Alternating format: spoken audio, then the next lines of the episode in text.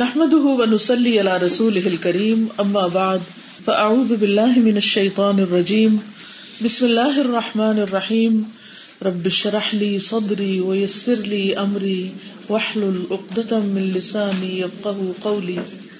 عن ابي هريره رضي الله عنه قال قال رسول الله صلى الله عليه وسلم، كل سلام من الناس عليه صدقه كل يوم تطلع فيه الشمس تعدل بين اثنين صدقه وتعين الرجل في دابته فتحمله عليها او ترفع له عليها متاعه صدقه والكلمة الطيبة صدقة، وبكل خطوة تمشيها إلى الصلاة صدقة، وتميت الأذى عن الطريق صدقة. آپ کے آگے جو بیٹھے ہیں جی عن ابي هريره رضي الله عنه قال قال رسول الله صلى الله عليه وسلم كل سلامة من الناس عليه صدقة كل يوم تطلع فيه الشمس تعدل بين اثنين صدقة وتعين الرجل في دابته فتحمله عليها أو ترفع له عليها متاعه صدقة والكلمة الطيبة صدقة وبكل خطوة تمشيها إلى الصلاة صدقة ماشاء اللہ آپ لوگ تو بہت ہی اچھا پڑھتے ہیں اور بہت ہی سن کے خوشی ہوتی ہے۔ تو تھوڑی سی اور محنت کریں تو بہت کچھ کر سکتے ہیں۔ بس یہ انسان کو نیت رکھنی چاہیے کہ ہر روز میرا ایک قدم آگے کی طرف ہو، پیچھے نہ ہو۔ ہمارا آج کل سے بہتر ہو اور آنے والا کل آج سے بہتر۔ اور وہ اسی صورت میں ہو سکتا ہے کہ جب ہم علم میں، عمل میں ہر روز مزید گرو کریں، آگے بڑھیں۔ اور وہ پریکٹس سے ہوتا ہے کرتے رہنے سے۔ اور اس کے لیے پلاننگ کی ضرورت ہوتی کیا کرنا ہے کب کرنا ہے کتنا کرنا ہے کیسے کرنا ہے۔ ایک دفعہ آپ بیٹھ کے یہ پلاننگ کر لیں تو پھر اس کے بعد گاڑی چل پڑتی ہے۔ یعنی جیسے گاڑی کے سارے پرزے اگر اسمبل کر لیے جائیں تو پھر اس کے بعد تو اسے چلانا ہی ہوتا ہے۔ چلیے عمل میں کوئی چیز آئی جو کل ہم نے پڑھی؟ صدقہ دیا۔ اور چاش کی نماز پڑھ کے آئے۔ الحمد للہ آپ لوگ پہلے بھی پڑھتے ہوں گے، لیکن وہ ایک شعوری نماز ہوتی ہے نا کہ نہیں، آج وہ وزو کرتے وقت بھی اور نیت کرتے ہوئے اور پلان کرتے وقت پھر اس پہ عمل ہو جائے، تو علم کا شیئر کرنا بھی صدقہ، خوشی خوشی کام کیے۔ جی اصل کام تو ہم سبھی کرتے ہیں، روز کرتے ہیں، لیکن وہی بات ہے کہ خوشی خوشی کرنے سے اس میں ایک جو روح پڑ جاتی ہے اور ایک لطف آتا ہے، اس سے پھر بوجھ نہیں ہوتا وہ کام۔ اب جن دنوں میں نماز نہیں پڑھنی، ان دنوں خاص صدقے کرنے اور نبی صلی اللہ علیہ وسلم نے عورتوں کو جو صدقے کی تلقین کی اس کی بھی وجہ یہی بتائی ہے کہ ان کی نمازوں میں کمی ہو جاتی ہے تو کمی تو ہوتی ہے نا بہرحال۔ چلیے، اللہ تعالیٰ ہم سب کو عمل کی توفیق دیتا رہے اور اس پر استقامت بھی عطا کرے اور ہماری نیتوں کو خالص کرے اور ہمارے دلوں کے جذبوں کو بلند رکھے۔ کیونکہ جذبے بلند ہوتے ہیں تو انسان کی ہمتیں پھر بلند ہوتی ہیں اور کام بھی بلند ہوتے ہیں۔ جب جذبے مان پڑنے لگے تو پھر ڈکلائن شروع ہو جاتا ہے۔ اللہ تعالیٰ ہمیں توفیق دیتا رہے۔ آگے چلتے ہیں۔ الحديث السابع والعشرون البر حسن الخلق. عن النواس بن سمعان رضي الله عنه. عن النبي صلى الله عليه وسلم قال البر حسن الخلق، والإثم ما حاك في صدرك، وكرهت أن يطلع عليه الناس. رواه مسلم. نواس بن سمعان رضی اللہ عنہ سے مروی ہے کہ نبی صلی اللہ علیہ وسلم نے فرمایا، نیکی اچھے اخلاق کا نام ہے۔ اور گناہ وہ ہے جو تمہارے دل میں کھٹکے، اور تم اس بات کو ناپسند کرو کہ لوگ اس سے واقف ہوں۔ وہ انوابسط ابن معبد رضی اللہ عنہ قال، اتیت رسول اللہ صلی اللہ علیہ وسلم فقال، جئت تسأل عن البر؟ قلت نعم۔ فقال، استفت قلبك البر مطمئنت الیہ النفس واطمئن الیہ القلب والإثم ما حاك في النفس۔ وہ وتردد في الصدر وإن أفتاك الناس وأفتوك. حديث حسن رويناه في مسند الإمامين أحمد بن حنبل والدارمي بإسناد حسن. نواس ابن سمان رضی اللہ عنہ سے مروی ہے کہ نبی صلی اللہ علیہ وسلم نے فرمایا، نیکی اچھے اخلاق کا نام ہے اور گناہ وہ ہے جو تمہارے دل میں کھٹکے اور تم اس بات کو ناپسند کرو کہ لوگ اس سے واقف ہوں۔ اور وابسا بن معبد رضی اللہ عنہ بیان کرتے ہیں کہ میں رسول اللہ صلی اللہ علیہ وسلم کے پاس آیا تو آپ نے فرمایا، تم نیکی اور گناہ کے بارے میں پوچھنے آئے ہو؟ میں نے کہا جی ہاں۔ تو آپ صلی اللہ علیہ وسلم نے فرمایا، اپنے دل سے پوچھو، نیکی وہ ہے جس سے تمہارا نفس مطمئن ہو اور جس سے تمہارا دل مطمئن ہو۔ اور گناہ وہ ہے جو تمہارے دل میں کھٹکے اور تمہارا سینا اس کے بارے میں متردد ہو۔ چاہے لوگ تمہیں فتوا دے دیں اور بار بار فتوا دیں۔ اب لفظی ترجمہ ان نواس ابن سمان، نواس بن سمان صحابی روایت کرتے ہیں، رضی اللہ عنہ، اللہ تعالیٰ ان سے راضی ہو جائے۔ ان نبی صلی اللہ علیہ وسلم، نبی صلی اللہ علیہ وسلم سے قالا فرمایا آپ نے، البر نیکی، حسن الخلق، اچھے اخلاق کا نام ہے۔ ول اور گناہ ماں جو ہا کا کھٹک جائے، فی صدرک تمہارے سینے میں یعنی دل میں۔ وہ کرہتا اور تم ناپسند کرو۔ ایت تلیا کہ اطلاع ہو جائے علیہ اس پر اناس لوگوں کو۔ وہ ان وابسا تھا اور وابسا سے روایت ہے، ابن معبد ابن معبد رضی اللہ ان اللہ تعالیٰ ان سے راضی ہو جائے۔ کالا وہ کہتے ہیں اتئی تو میں آیا رسول اللہ صلی اللہ علیہ وسلم، رسول اللہ صلی اللہ علیہ وسلم کے پاس۔ فقالا تو آپ نے فرمایا جتا تم آئے ہو تس تم سوال کرتے ہو یعنی پوچھنے آئے ہو انل بری نیکی کے بارے میں؟ کل تو میں نے کہا نعم جی ہاں۔ فقالا، تو آپ نے فرمایا، استفتی فتوا لو، پوچھو قلب کا اپنے دل کو۔ البر، نیکی ماں جو اطمئنت، مطمئن ہو جائے الہی اس پر، النفس، نفس۔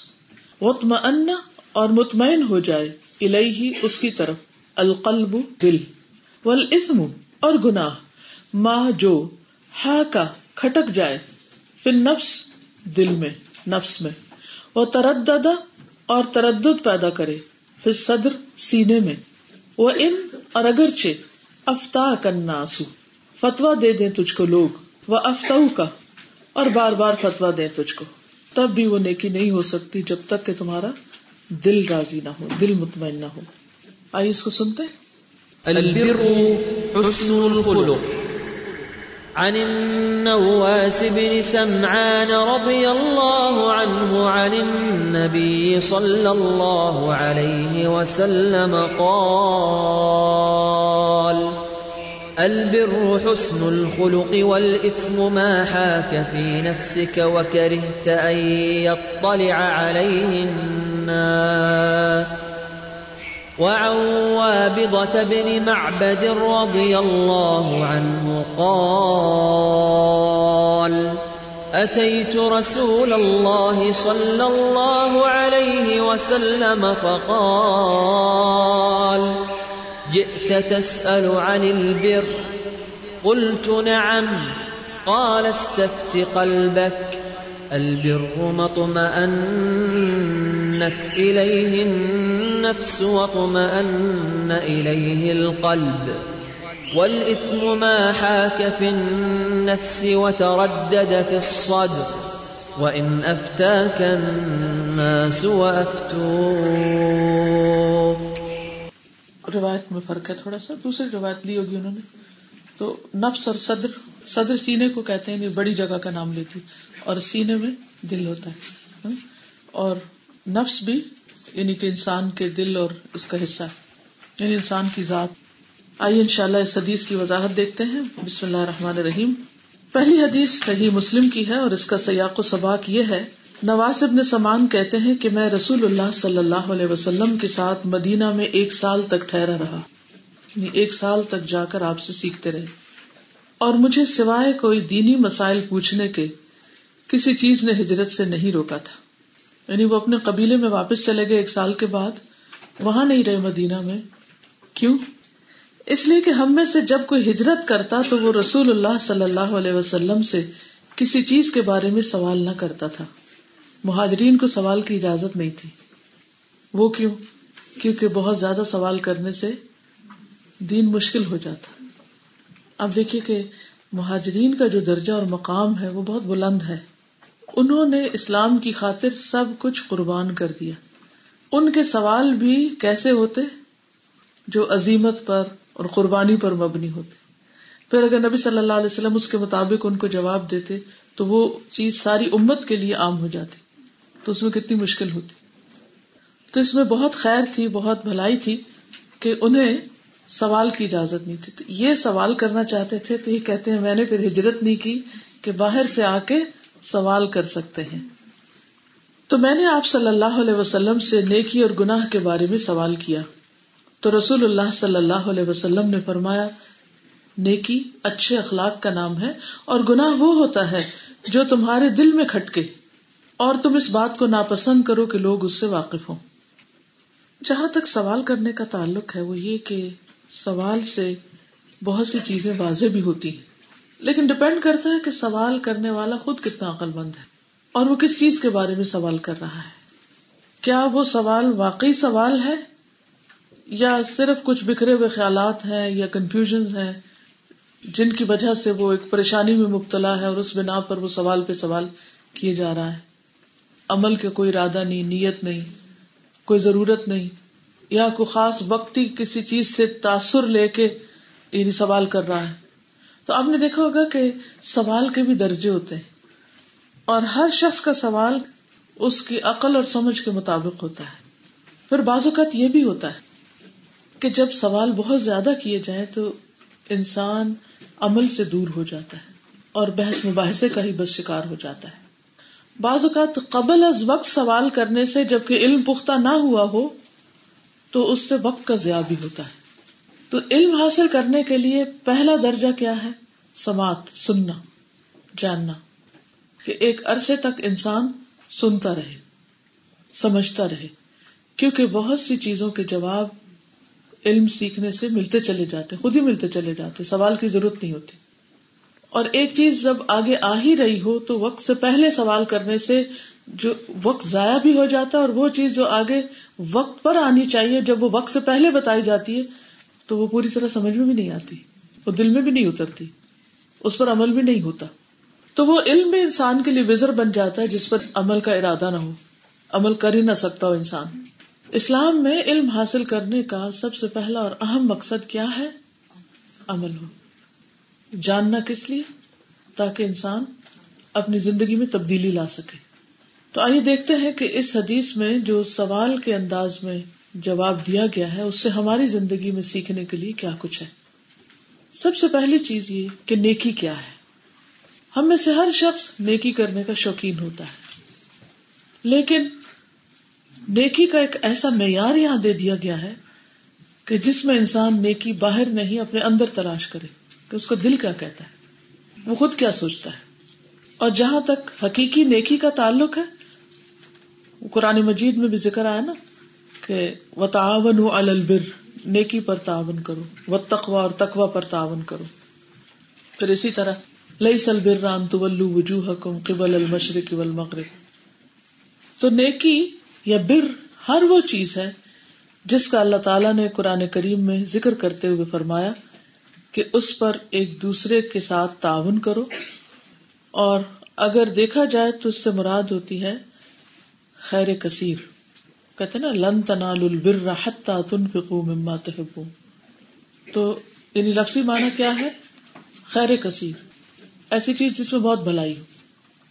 لیکن یہ بھی دیکھا جائے گا کہ وہ اللہ سبحان و تعالی کے نزدیک خیر ہو۔ قرآن و سنت کی روشنی میں خیر ہو۔ بھلائی ہو۔ اور یہاں پر جو کہا گیا کہ البر حسن الخلق کے نیکی حسن اخلاق ہے۔ دوسروں کے ساتھ اچھا سلوک کرنا۔ اس میں اللہ سبحان و تعالیٰ کے ساتھ بھی اچھا معاملہ کرنا اور بندوں کے ساتھ بھی اچھا معاملہ کرنا۔ اور خلق اصل میں کہتے ہیں عادت کو۔ یعنی وہ اچھائی جو انسان کی عادت بن جائے۔ اب اس میں آپ دیکھیے کہ انسان کی عادات کس پر بیسڈ ہوتی ہے کس پر مبنی ہوتی ہے یعنی انسان کا جو فوری ریئیکشن ہوتا ہے کسی بھی چیز کے معاملے میں، مثلاً آپ کچھ دیکھتے ہیں ویسے کوئی ٹری دیکھتے ہیں آپ، کوئی پھول دیکھتے ہیں، تو آپ کے منہ سے فوراً کوئی چیز نکل آتی، دوسرے کے منہ سے کچھ اور نکلتا ہے۔ تو یہ دونوں میں فرق کس چیز کا ہے؟ یعنی آپ جو اندر تھے، وہ باہر نکل آئے۔ تو اصل میں ہماری جو عادات ہوتی ہیں، جو ہمارا معاملہ ہوتا ہے، ہمارا بولنا ہوتا ہے، ہمارا دیکھنے کا انداز ہوتا ہے، یہ سب کچھ ریویل کرتا ہے کہ اندر سے کیا ہے تو نیکی صرف باہر کی چند مصنوعی خول چڑھائی عادات کا نام نہیں ہے، یا ایکشن نہیں ہے کہ انسان وقتی طور پر کسی چیز سے متاثر ہو کے اپنے اوپر ایک خول چڑھا لے اور پھر تھوڑی دیر کے بعد کہیں اور جائے تو وہ خول اتار کے پیچھے رکھا ہے اور نیا خول چڑھا لے۔ اور ایک تیسرے ماحول میں جائے تو وہاں ایک نیا خول چڑھا لے۔ یہ جو ہم اوپر کے خول چڑھا لیتے ہیں نا، کہ جس سے ملتے ہیں ویسے ہی بن جاتے ہیں۔ اور ہماری اصل جو ہے وہ ہم ہائڈ کرنے کی کوشش بھی کرتے ہیں کہیں نہ کہیں سے لیک ہو ہی جاتی تو اصل نیک انسان وہ ہے جس کا اندر نیک ہے، جس کے اندر تبدیلی آئی ہے، جس کے اندر تقوا ہے۔ اور وہ اس کے ریئیکشن سے پتہ چلتا رہتا ہے۔ اسی لیے بر اور تقوا دونوں کو ساتھ ساتھ ذکر کیا گیا۔ تقوا کہاں ہوتا ہے؟ دل کے اندر۔ تو نیکی کہاں سے نظر آتی ہے؟ باہر ہوتی۔ یعنی ایک چیز اندر ہے اور ایک باہر ہے۔ یہ دونوں مل کے اصل میں خیر کثیر بن جاتی ہیں پھر۔ کوئی نیکی جو صرف ظاہر میں وہ نیکی نہیں، جب تک کہ اندر سے اس کی جڑیں نہ جڑی ہوئی ہو یا اس کا کنیکشن نہ لگا ہو۔ تو نیکی کیا ہے؟ البر حسن الخلق۔ اچھے اخلاق، اچھی عادات کا نام ہے۔ ایک مزاج کا نام ہے، ایک ایٹیٹیوڈ ہے، ایک طریقہ زندگی ہے۔ وہ انداز ہے جس پر انسان اپنی زندگی گزار رہا ہے۔ اس کے روز مرہ کے معمولات ہیں۔ تو دیکھا یہ جائے گا کہ وہ اوور آل کیا کرتا ہے۔ صرف بٹس اینڈ پیسز میں نہیں، صرف کوئی پارٹ ٹائم نہیں۔ کہ جب موڈ آیا تو اچھا کر لیا موڈ بگڑا تو سب کچھ چھوڑ دیا، کوئی استقامت نہ رہی۔ حالات اچھے ہوئے فیوریبل ہوئے، تو اچھے رہے اور حالات مرضی کے خلاف ہو گئے، تو ہم بھی گئے۔ تو حقیقی نیکی کیا ہے؟ مستقل طور پر اچھی عادات اپنانے کا نام، اندر کی اصلاح کا نام۔ اسی لیے ہمارے دین میں کسی بھی نیکی کے کرنے سے پہلے کیا شرط ہے؟ کس چیز کی شرط ہے؟ نیت کی اور اس سے پیچھے ایمان۔ کہ جب تک ایمان نہ ہو، وہ نیکی قبول ہی نہیں۔ ٹھیک ہے نا؟ ایمان کے بغیر کوئی ظاہری ایکشن قبول نہیں ہے۔ ورنہ تو بہت لوگ اچھے اچھے کام کرتے رہتے ہیں، مگر ان کو نیکی نہیں کہا جاتا۔ نبی صلی اللہ علیہ وسلم کی یہ جو ڈیفینیشن ہے البر حسن الخلق، تو اس سے کیا پتا چلتا ہے؟ کیا سمجھ میں آئی؟ کیونکہ یہ ذرا سا ٹرکی ہے، پورا کانسیپٹ ہم نے چینج کرنا ہے۔ اس کے لیے میں آپ کا مائنڈ کر رہی ہوں۔ مثلاً ہم کسی کو کوئی کام کرتے ہوئے دیکھتے ہیں تو ہم کہتے ہیں ہاں بہت اچھا کر رہا ہے۔ یہ نہیں دیکھتے کہ اس کے پیچھے ایمان بھی ہے یا نہیں، عقیدے کی درستگی بھی ہے یا نہیں۔ تو کسی بھی نیک عمل کے نیک ہونے کی بنیاد یہ نہیں کہ آپ صرف اوپر اوپر سے کوئی چیز اچھی کر رہے ہیں۔ یعنی کوٹنگ کی ہوئی ہے یا کورنگ کی ہوئی ہے یا وقتی طور پر ایک خاص ماحول کے اندر کر رہے ہیں۔ نہیں، اگر آپ واقعی اچھے ہیں تو پھر آپ کہیں بھی ہوں گے تو آپ اچھے ہی ہوں گے اور آپ ہر ایک کے ساتھ اچھے ہوں گے۔ صرف فیوریٹزم کی بنیاد پر اچھے نہیں ہوں گے، بلکہ ہر معاملے میں اچھے ہوں گے۔ کیونکہ آپ اصل میں اچھے ہیں، آپ اللہ کے لیے کر رہے ہیں۔ ہمارے دین میں اچھے اخلاق کی جو پہچان ہے، اس کی بنیاد میں ایمان ہے۔ کیونکہ کسی بھی درخت کو مستقل طور پر پھول نہیں لگ سکتے جب تک اس کی جڑیں زمین کے اندر گڑی ہوئی نہ ہو مضبوط بنیاد نہ ہو ہم نے دیکھا ہوگا کہ بعض اوقات ہم کیا کرتے ہیں، اچھے اچھے فلاور کا بوکے لا کے لگا دیتے ہیں کس میں کسی واز میں۔ کچھ دن تک تو وہ خوب خوبصورت لگتا ہے، لیکن پھر کیا ہوتا ہے، کچھ عرصے کے بعد؟ وائے، وہ کیوں مرجھا گیا؟ وہ کیوں ختم ہو گیا؟ کیونکہ بنیاد نہیں تھی۔ اوپر سے خوبصورتی تھی۔ بنیاد مضبوط نہیں تھی۔ چل گیا، ختم ہو گیا۔ لیکن جو پھول درختوں پر لگتے ہیں، وہ بھی گرتے ہیں۔ ان کے اوپر بھی ایک ایسا وقت آتا ہے کہ وہ چلے جاتے لیکن کچھ عرصے کے بعد دوبارہ اٹھاتے تو یہ تو ہو سکتا ہے کہ مومن کے اوپر ایک وقت اس کی انرجی زیادہ ہے یا اس کے حالات فیوریبل ہے تو وہ خوب بلوم کر رہا ہے، دوسرے وقت میں وہ تھک گیا ہے، بیمار ہے یا کچھ اور ہے، تو تھوڑا سا وہ اس پہ خزاں آ گئی ہے، لیکن اس کی چونکہ جڑیں مضبوط ہیں، اس لیے وہ دوبارہ پھلے پھولے گا۔ یہی چیز انسان کے اندر امید رکھتی ہے۔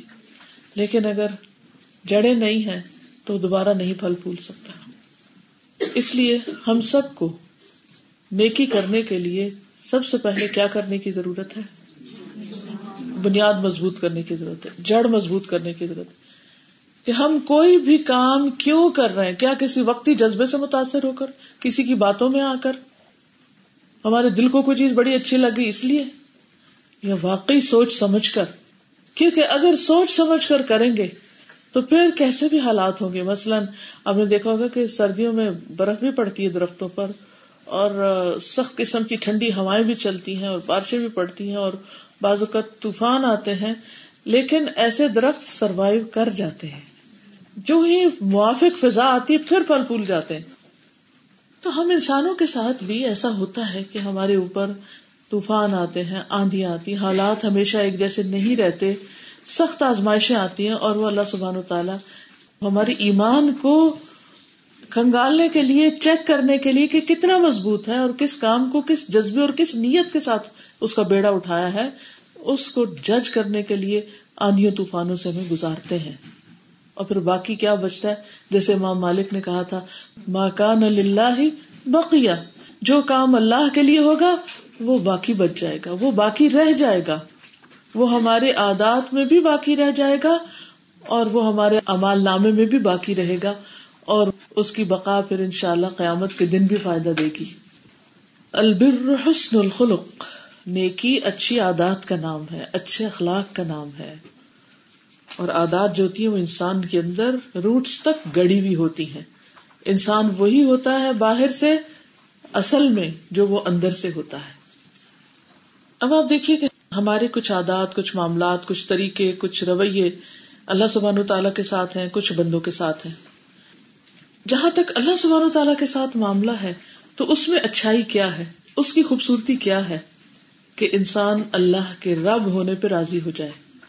وہ مجھے کافی ہے، وہ میرا رب ہے۔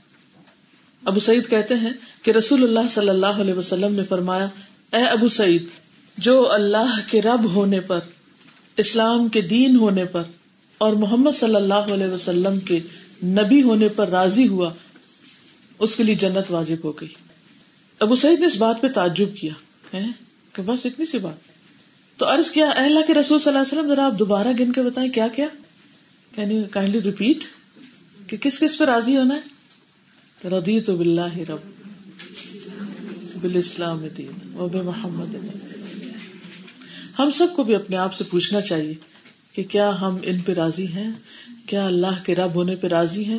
کیا اسلام کے اختیار کرنے پر کہ وہی ہمارا دین ہے، کچھ اور نہیں، راضی ہیں، یا شک کا معاملہ ہے، یا مجبوری ہے، یا کچھ اور۔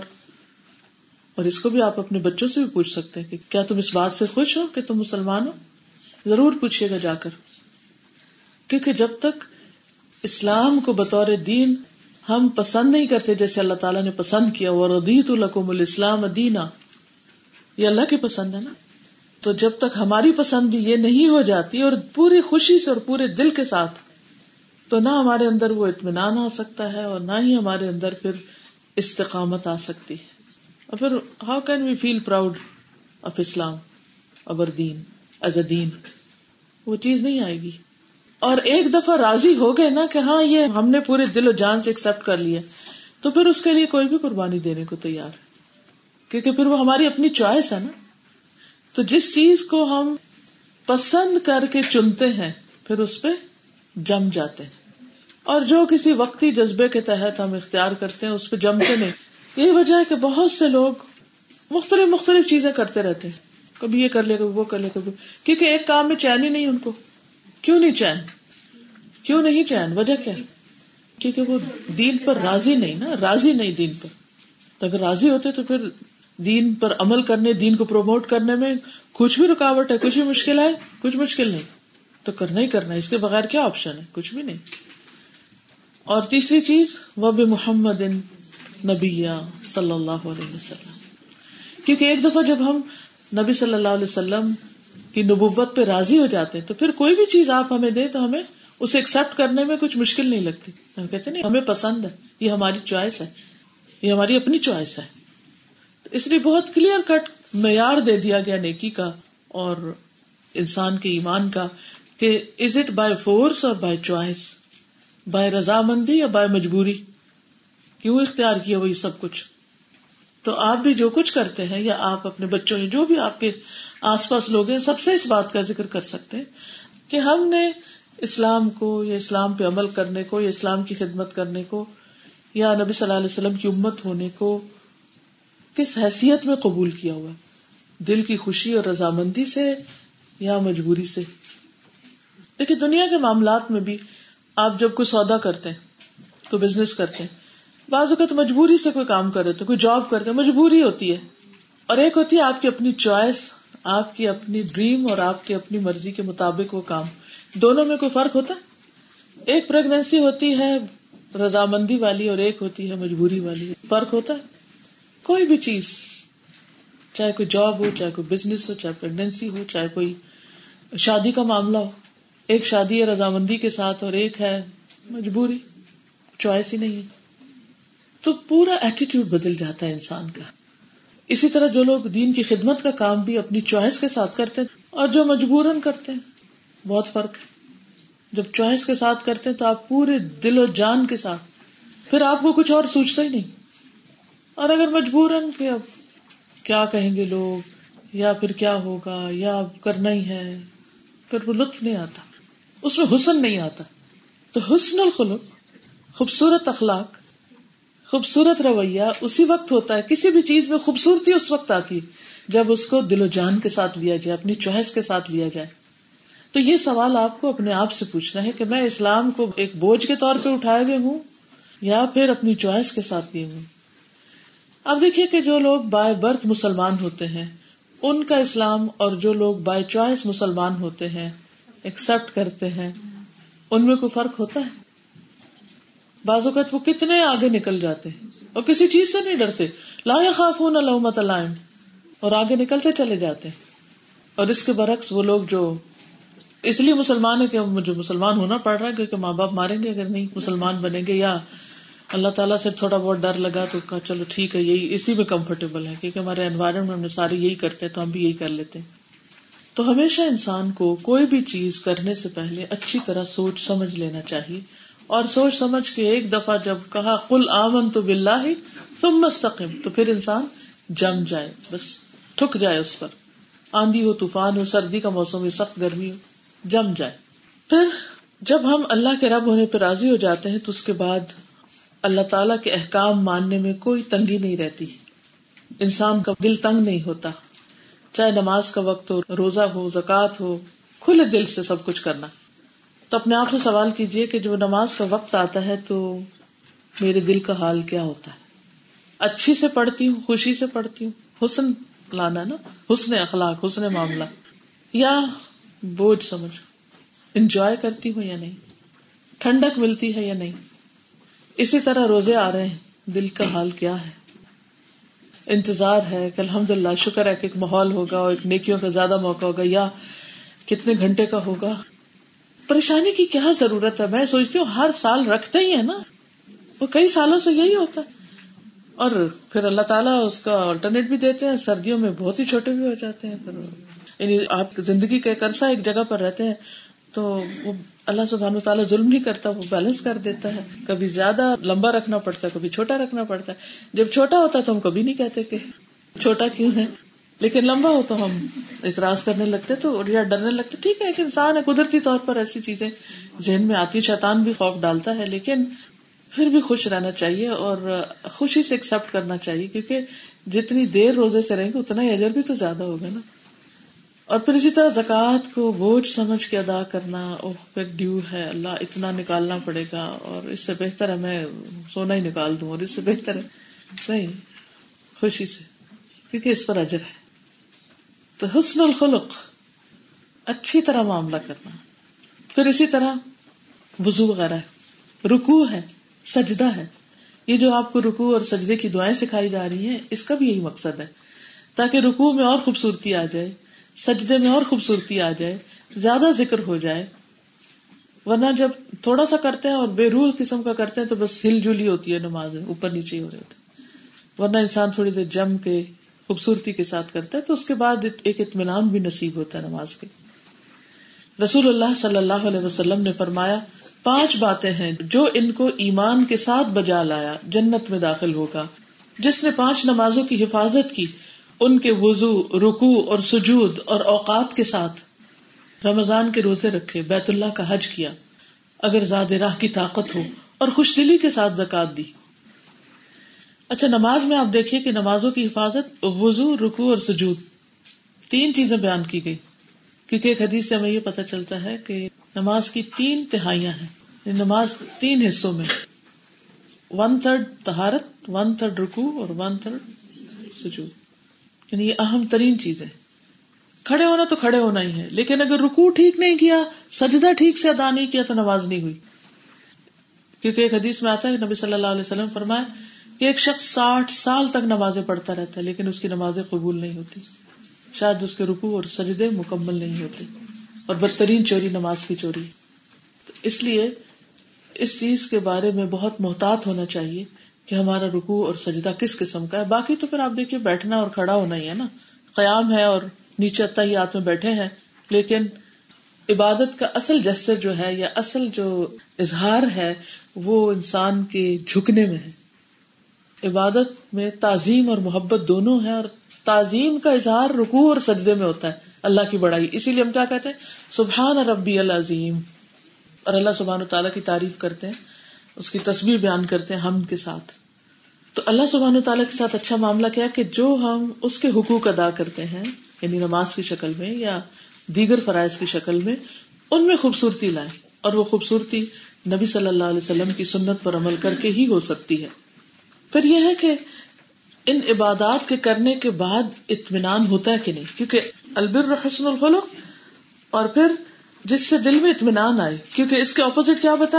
ماہا کا فی نفسک اگر نماز پڑھ کے دل میں بےچینی آ رہی ہے روزہ رکھ کے دل میں پریشانی آ رہی، زکات دے کے دل میں تنگی آ رہی ہے حج کر کے آپ تھکن سے ہی چور ہیں اور اسی کے شکوا گلا کر رہے ہیں۔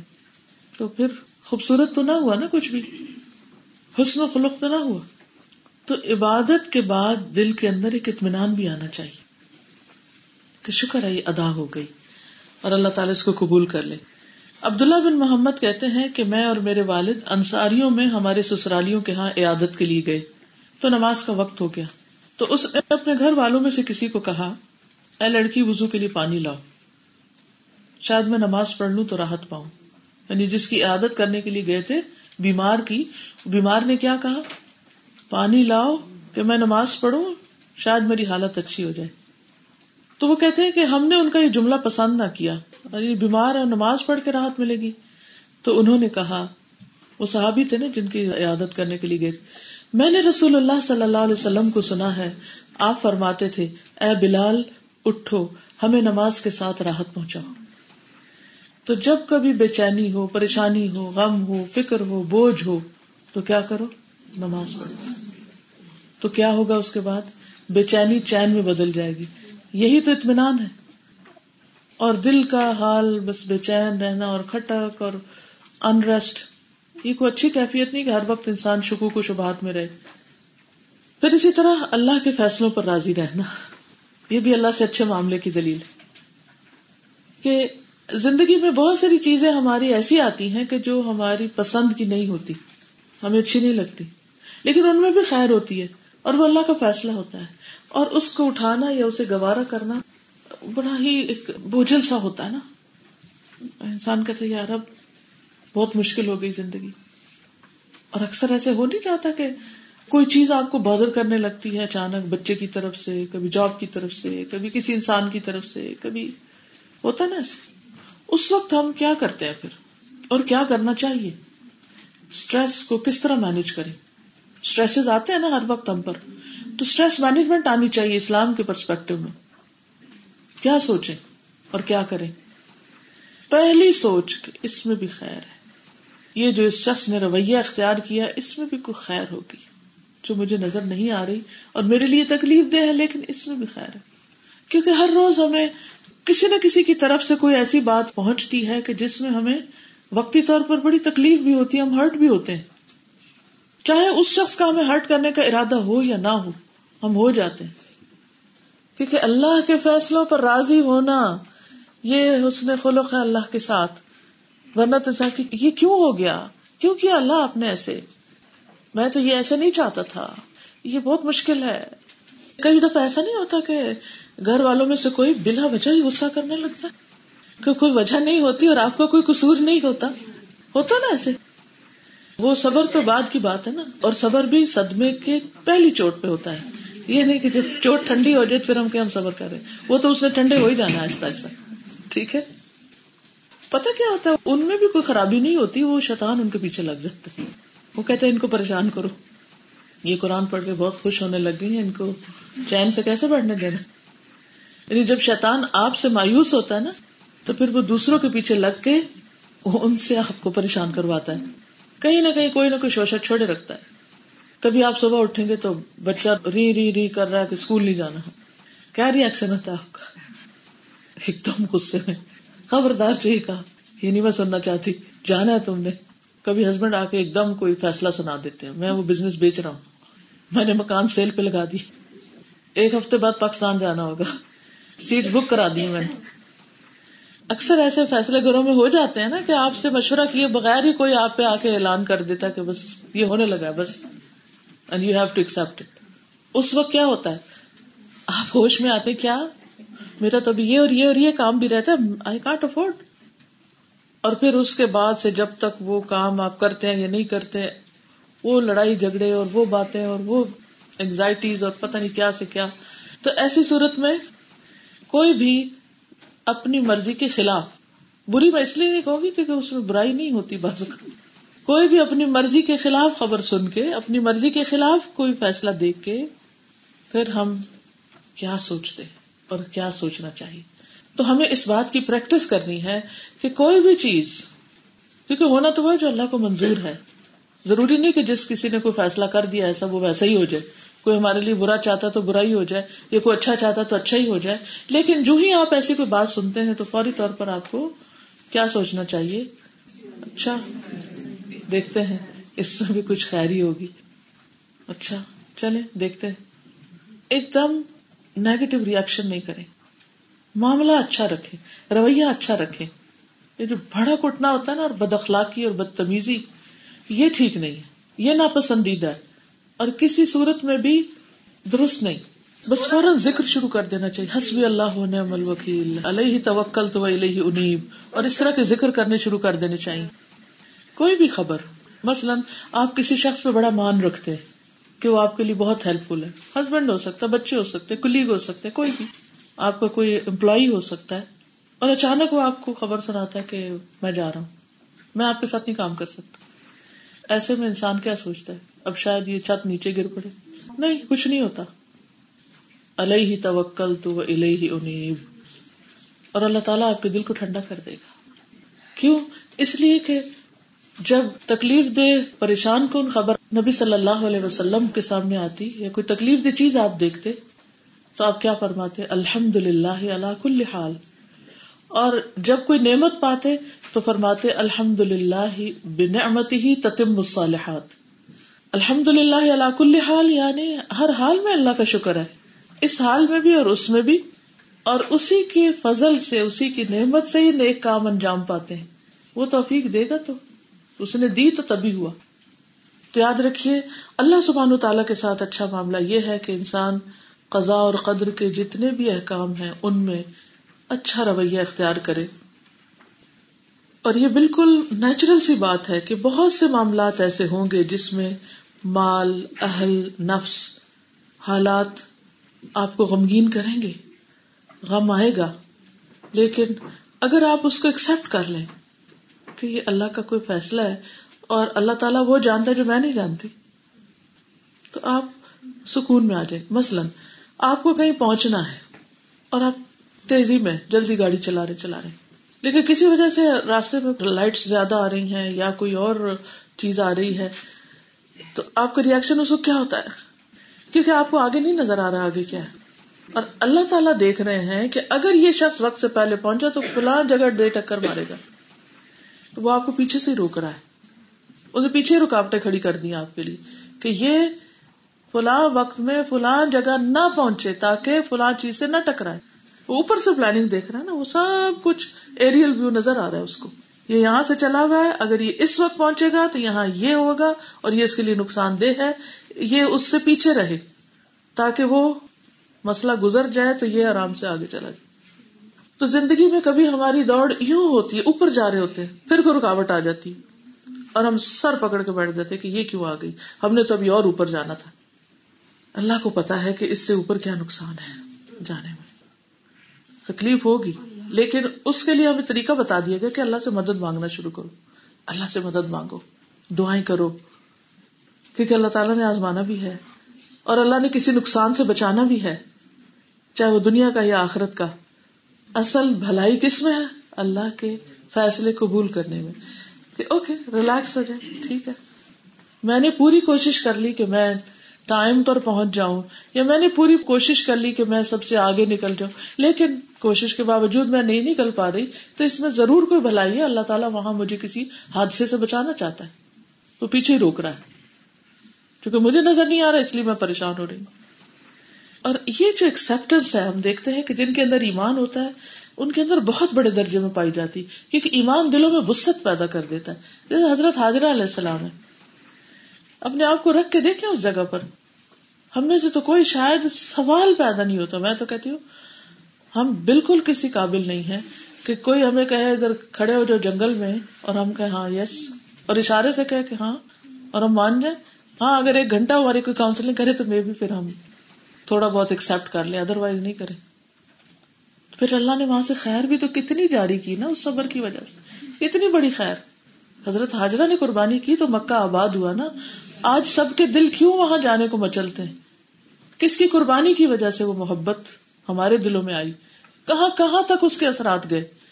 ہم چاہتے ہیں کہ ہم اپنی مرضی کے کام کریں اور ہر چیز ہماری مرضی کے مطابق ہو جائے اور پھر دنیا ہم سے محبت بھی کرے اور ہمارے لیے سارے رستے بھی آسان ہو جائے کیسے ہو سکتا ہے؟ قربانیوں کے بغیر کچھ نہیں ہوتا۔ تو یہ قربانیاں کیا ہے؟ اللہ کے فیصلوں پر راضی ہونا۔ پھر زبان سے بھی رب کی رضا کے کلمات نکالنا۔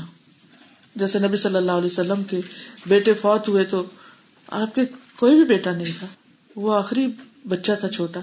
آپ کے آنسو ٹپک رہے تھے، لیکن زبان سے کوئی ایسی بات نہیں کی آپ نے کہ جو اللہ تعالیٰ کو ناراض کرے۔ پھر شر صدر اوپن ہارٹیڈ دین اسلام کو قبول کرنا اور اللہ تعالی کے احکامات کو قبول کرنا۔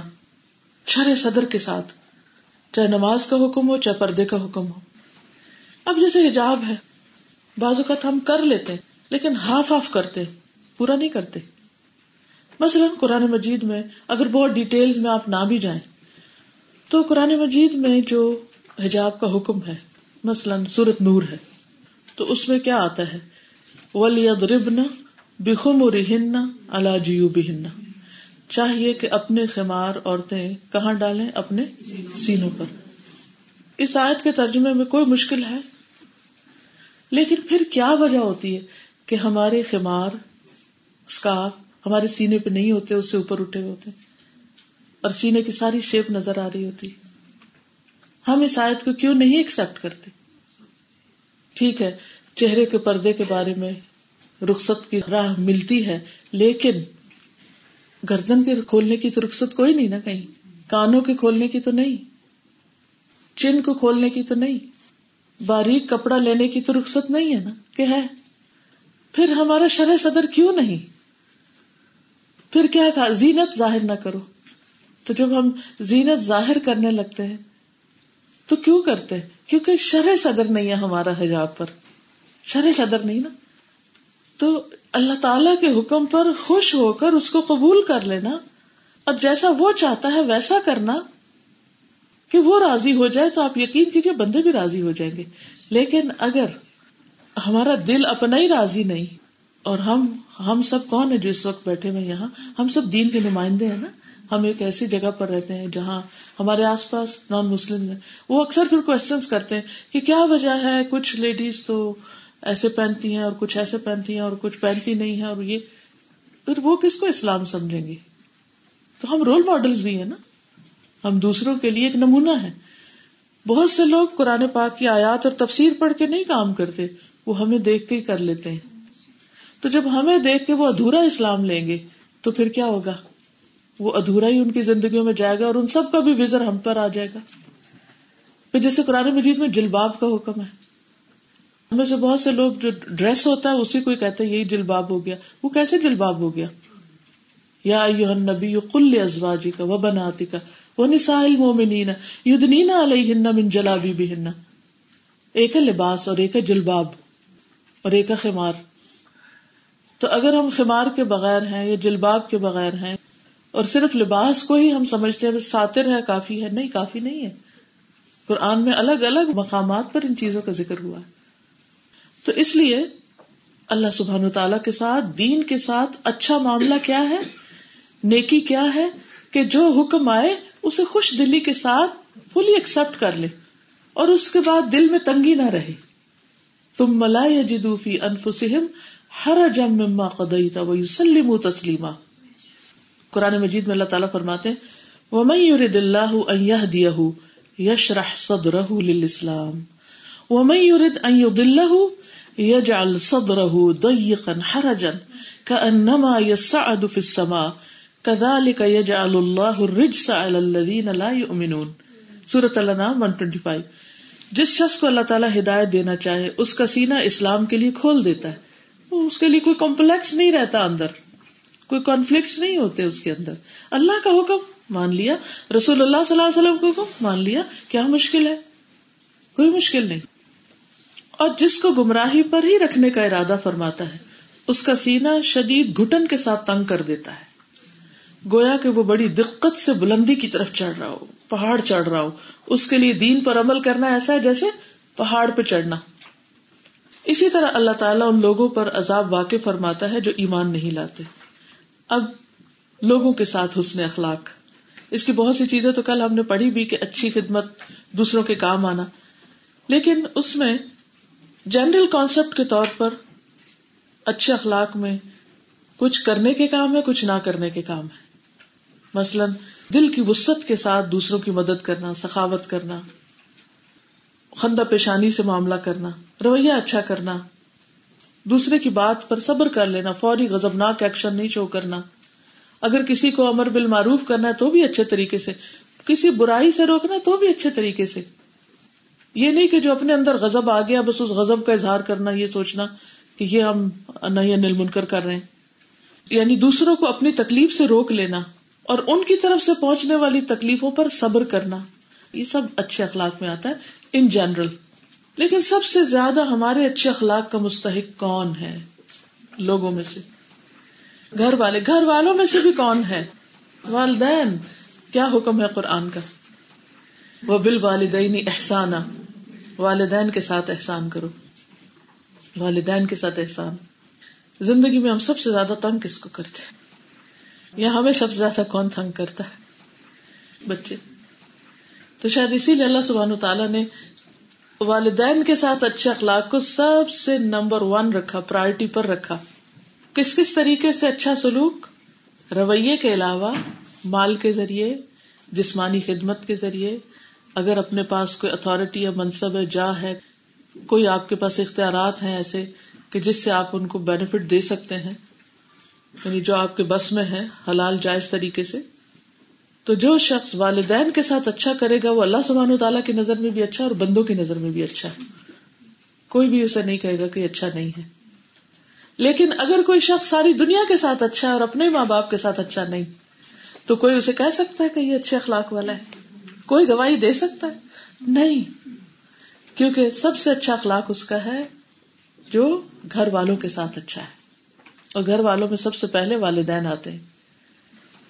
عبداللہ بن مسعود کہتے کہ ایک شخص نے نبی صلی اللہ علیہ وسلم سے پوچھا کہ سب سے اچھا عمل کون سا ہے؟ سب سے بہترین کام کون سا ہے؟ فرمایا، وقت پر نماز پڑھنا، والدین کے ساتھ نیکی کرنا، پھر اللہ کے راستے میں جہاد کرنا. پھر والدین کے دوستوں کے ساتھ اچھا سلوک کرنا. صرف والدین نہیں، والدین کو جو پیارے ہیں، ان کے ساتھ بھی اچھا کرنا۔ والدین کے جو سروینٹس ہوں یا ان کے متعلق لوگ ہوں یا ان کے رشتے دار ہوں یا کوئی بھی ہو ان سے متعلق، یا جس سے وہ محبت کرتے ہیں، ان سے اچھا سلوک کرنا۔ والدین کے رشتے دار تو پھر ہمارے رشتے دار ہو جاتے ہیں تو وہ زبل قربا میں آ جاتے ہیں۔ لیکن خاص طور پر والدین کے دوست، ان سے اچھا سلوک۔ کیا ہمیں معلوم ہے کہ ہمارے والدین کے دوست کون ہیں؟ عام طور پر تو بچے کیا کرتے ہیں؟ جب ماں کی دوست گھر میں آئے تو غصے سے دروازہ بند کر کے دوسرے کمرے میں چلے جاتے ہیں۔ آپ کے گیسٹ آئے ہیں۔ کوئی انٹریکشن نہیں ہوتا۔ تو ہمیں اپنے بچوں کو اگر اچھا اخلاق سکھانا ہے تو انہیں اپنے دوستوں سے بھی ملوانا ہے اور خود نمونہ بن کے دکھانا ہے۔ جب اپنے دوستوں کے گھر جائے تو ان کے بچوں کو بھی آپ نے پوچھنا ہے، کیونکہ ہمارے اوپر لازم آتا ہے کہ ہم پہل کریں۔ اور جیسے نبی صلی اللہ علیہ وسلم خود پہل کرتے تھے اور بچوں سے سلام دعا کرتے تھے۔ لیکن اکثر خواتین کی عادت ہوتی ہے کہ وہ خود ہی باتیں یا تو کرتے رہتے ہیں، خود الگ ایک جگہ بیٹھ گئے بچے الگ ہودم مچاتے رہے اور بات ختم۔ اچھے برے حالات ہمیشہ آتے رہتے ہیں۔ جہاں بھی تعلق ہوتے ہیں، جہاں بھی محبتیں ہوتی ہیں، وہاں اونچ نیچ ہوتی رہتی۔ لیکن جب انسان احسان کا رویہ اختیار کرتا ہے اور اب وہ درگزر سے کام لیتا ہے، تو وہ ایک طرح سے مرہم پٹی کا کام کرتا ہے۔ کیونکہ بازو کا دونوں طرف سے کچھ نہ کچھ ایسا ہو جاتا ہے۔ تو اس سے پھر خیر پھوٹ آتی اس سے پھر بھلائی ہوتی کیونکہ کوئی زخم اگر ہم بھرتے نہیں ہے نا، اس کا کیا ہوتا ہے؟ وہ پین فل رہتا ہے ہمیشہ۔ لیکن جب ہم اس کو بھر دیتے ہیں یعنی والدین کے ساتھ بھی بہت اچھا کرتے ہیں اور ان کے دل کو بھی ٹھنڈا کرتے ہیں اور دوسری طرف بھی، کل ہی جیسے ہم نے پڑھا کہ صلاح جو ہے، وہ نماز روزے، حج زکات سے بھی زیادہ افضل نے کی ہے۔ اور جو صلاح کے اپوزٹ ہے یعنی اختلاف اور فساد وہ دین کو مونڈ دینے والا ہے، دین کا ستیہ ناز کر دینے والا ہے۔ تو اگر ہمارے والدین کے دوستوں کے درمیان یا پھر ہمارے والدین کے بہن بھائیوں کے درمیان بھی ایون کیونکہ گھر میں بعض اوقات ایسا ہوتا ہے کہ دو بہنوں میں اونچ نیچ ہو جاتی ہے اور بعض اوقات بچوں کے رشتوں کی وجہ سے ہوتی ہے یا تو وہاں بھی بڑا مشکل ہو جاتا ہے ان رشتوں کو قائم رکھنا۔ لیکن یہی ہے کہ ادفا بلتی ہی احسن فعد الدی بین کا و بین اداوت کا ان ولی حمیم۔ اور حسن سلوک جو ہے، وہ صرف جواباً حسن سلوک کا نام نہیں ہوتا، کہ کوئی اچھا کرے تو ہم اچھا کریں۔ اصل اچھائی کیا ہے؟ کہ جو تم سے کٹے یا جو تم سے اچھا نہ کرے، تم اس سے اچھا کرو۔ تو اس میں خیر بھی اسی کے حصے میں آئے گی جو اچھا کرے گا۔ ابن عمر کہتے ہیں کہ جب وہ مکہ مکرمہ کی طرف جاتے تو اپنے گدھے کو آسانی کے لیے ساتھ رکھتے یعنی کبھی اونٹ پہ بیٹھ جاتے اور کبھی گدھے پہ بیٹھ جاتے۔ جب اونٹ کی سواری سے اکتا جاتے تو گدھے پہ سوار ہو جاتے۔ یعنی اونٹ کا چلنا اور طرح ہوتا نا، ہل ہل کے، تو گدھے پہ بیٹھ جاتے۔ اور اپنے سر پر اماما باندھتے تھے۔ ایک دن ابن عمر اسی گدھے پہ سوار تھے، ان کے پاس سے ایک دیہاتی آدمی گزرا۔ تو ابن عمر نے اس دیہاتی سے فرمایا، کیا تم فلاں فلاں کے بیٹے نہیں ہو؟ اس نے ارض کیا، کیوں نہیں؟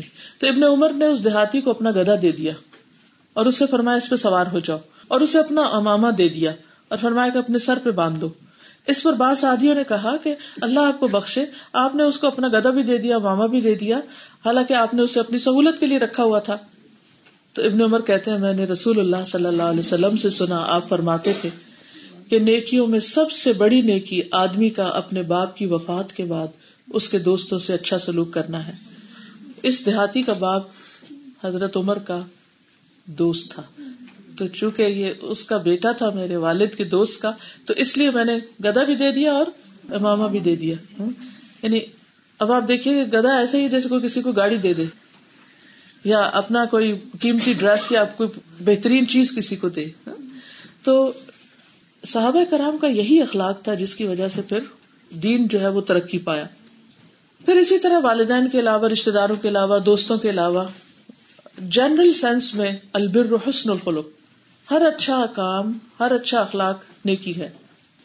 نبی صلی اللہ علیہ وسلم نے فرمایا، ہر نیکی جو تم کسی امیر یا فقیر کے ساتھ کرو، وہ صدقہ ہر نیکی جو تم کسی امیر یا فقیر کے ساتھ کرو۔ یعنی دونوں کے ساتھ اس نے سلوک۔ فرمایا، کسی نیکی کو حقیر نہ سمجھو۔ اگرچہ کسی کو ایک رسی ہی دو یا جوتی کا تسمہ ہی دو۔ پھر ہم جانتے ہیں مسکرانا بھی صدقہ ہے، شاش بشاش، چہرے سے ملاقات صدقہ ہے۔ پھر اسی طرح سلام پھیلانا یہ جنت میں داخل کرنے والی چیز ہے۔ اور جو پہل کرے سلام میں وہ زیادہ بہتر ہے۔ پھر سچائی اختیار کرنا، کیونکہ اس میں اطمینان ہے اور جھوٹ میں شک ہے۔ پھر نبی صلی اللہ علیہ وسلم نے فرمایا، ہر وہ بھلا کام جو تم اپنے گھر والوں کے ساتھ کرو، وہ ان پر صدقہ ہے۔ ہم عام طور پہ سمجھتے ہیں کہ گھر سے باہر ہی چیریٹی ہو سکتی، لیکن یہ ایک جنرل پرنسپل ہے۔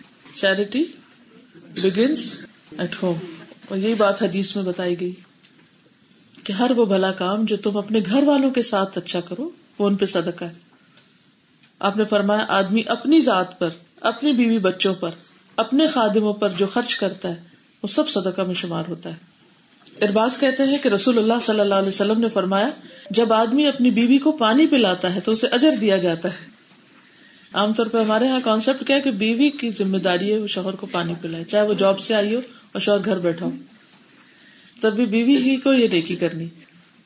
اور عموماً مردوں کے اندر یہ چیز کیوں نہیں پائی جاتی؟ وہ اس کو اپنی ذمہ داری نہیں سمجھتے۔ تو شاید اس وجہ سے ان کے لیے، خاص طور پر فرمایا کہ اس کے لیے اجر ہے۔ ارباز کہتے ہیں، میں یہ حدیث سن کر اٹھا اور اپنی بیوی کو پانی پلایا اور پھر اسے یہ حدیث سنائی۔ پھر کھانا کھلانا۔ آپ نے فرمایا، تمہارا خود کھانا، بیٹے کو کھلانا بیوی کو کھلانا صدقہ ہے، اپنے خادم کو کھلانا صدقہ ہے۔ یہ سب کچھ تمہارے لیے صدقہ ہے۔ اچھا یہ باقی کو کھلانا تو صدقہ سمجھ آتا ہے؟ اپنے آپ کو کھلانے میں صدقہ کیا ہے؟ یہ کب صدقہ بنتا ہے اور یہ کب نیکی بنتا ہے؟ When we eat to prepare our self to do good کیونکہ اگر نہیں کھائیں گے اور لیٹ جائیں گے اور تھک جائیں گے اور کچھ کریں گے نہیں، تو ساری نیکیاں رہ جائیں گی۔ المؤمن القوی خیر احب اللہ من المؤمن الضعیف۔ قوی مومن، مضبوط مومن، طاقتور مومن، زیادہ پسند ہے اللہ کو اور زیادہ بہتر ہے۔ ضعیف مومن سے۔ وہ بھی کل خیر، دونوں میں بھلائی ہے، لیکن اللہ تعالیٰ کو زیادہ پسندیدہ ہے جو قوت والا ہو۔ کیونکہ اس سے پھر اور زیادہ خیر اور بھلائی کے کام انسان کر سکتا ہے نا۔ پھر کل ہی ہم نے پڑھا کہ کسی کے ڈول میں پانی ڈال دینا بھی صدقہ ہے۔ کسی کو سواری میں مدد دینا، اس کو سوار کرانا، اس کو سامان اوپر لادنا، پھر ہر قرض دینا بھی صدقہ ہے۔ رسول اللہ صلی اللہ علیہ وسلم فرمایا، کل قرض صدقہ۔ اور قرض کی وصولی میں مہلت دینا، وہ بھی صدقہ۔ کتنا صدقہ ہے وہ؟ کچھ پتا آپ کو؟ یعنی کسی کو آپ نے قرض دیا اور ایک ٹائم مقرر کیا اور پھر وہ واپس نہیں لوٹا سکا، اس نے تھوڑی اور مہلت مانگ لی۔ تو اس کو صدقہ شمار کیا گیا، تو کتنا ہے اس کا ثواب؟ جتنی اماؤنٹ ہے، وہ سب ہر دن کی صدقہ لکھی چلی جائے گی۔ اور اگر کسی تنگ دس کو مہلت دیے تو اس کا دگنا ثواب ہے۔ پھر اپنے شر سے دوسروں کو بچانا۔ کہ بعض اوقات ہم غصے میں ہوتے ہیں، بعض اوقات ہمارے اندر نفرت ہوتی ہے، یا ہم کسی سے کوئی انتقام لے سکتے ہیں۔ لیکن ہم کیا کرتے ہیں؟ اپنے آپ کو روک لیتے ہیں۔ تو یہ بھی اچھے اخلاق کا نام ہے۔ یعنی جس وقت آپ کے پاس پورا وار کرنے کا موقع ہو، لیکن آپ صبر کر کے روک لیں اپنے آپ کو، تو یہ اچھا اخلاق ہے۔ یعنی اچھے اخلاق میں صرف کچھ کرنا ہی نہیں، بلکہ کچھ چیزوں سے خود کو روک لینا بھی ضروری ہوتا ہے۔